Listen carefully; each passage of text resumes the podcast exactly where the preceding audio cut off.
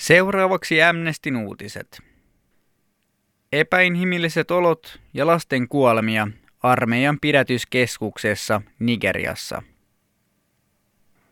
Amnesty International on julkaissut selonteon nimeltä If you see it, you will cry. Life and death in Giva Barracks. Jos näet sen, itket. Elämä ja kuolema Givan parakeissa.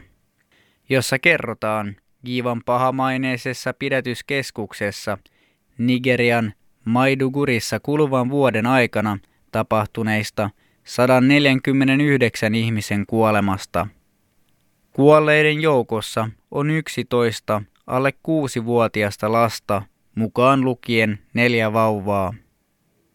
Silminnäkijöiden ja entisten vankien antamat lausunnot sekä näitä tukeva kuva-aineisto paljastavat kuolemien johtuvan hirvittävistä olosuhteista, kuten taudeista, nälästä, juomaveden puutteesta ja ampumahaavoista.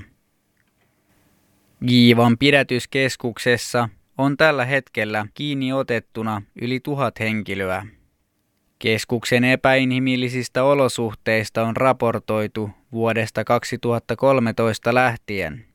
Huolimatta viime vuosina tapahtuneista pienistä parannuksista, viimeaikaiset joukkopidätykset ovat johtaneet olosuhteiden huonontumiseen uudelleen.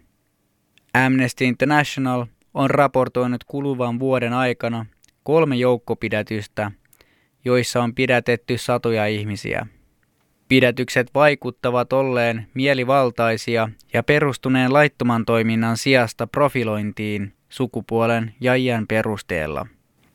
Netsanet Belay, Amnestyn Afrikan tutkimusjohtaja, toteaa, että Nigeriassa toimiva Boko Haramin väkivaltainen aseellinen ryhmittymä on asettanut Nigerian armeijalle haasteen toimia tehokkaasti, mutta ihmisoikeuksia ja lakia kunnioittaen.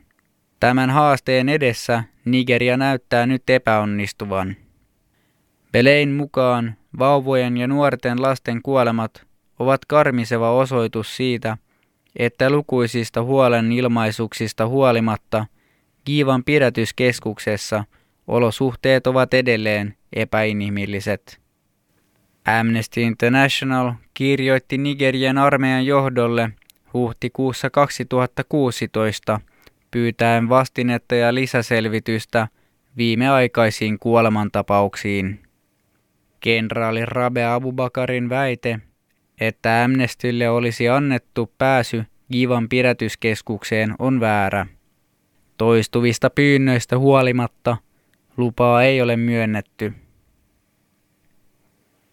Aseistetut oppositiojoukot ovat syyllistyneet sotarikoksiin Alepon kaupungissa Syyriassa.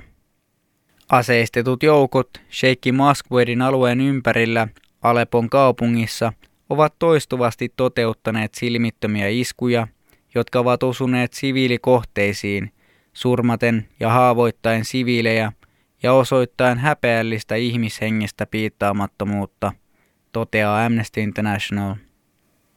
Amnestyn keräämä videoaineisto osoittaa alueella toimivien aseistettujen oppositioryhmien iskujen kohdistuvan aluetta hallitsevaa kurdien kansan suojelujoukkoja vastaan.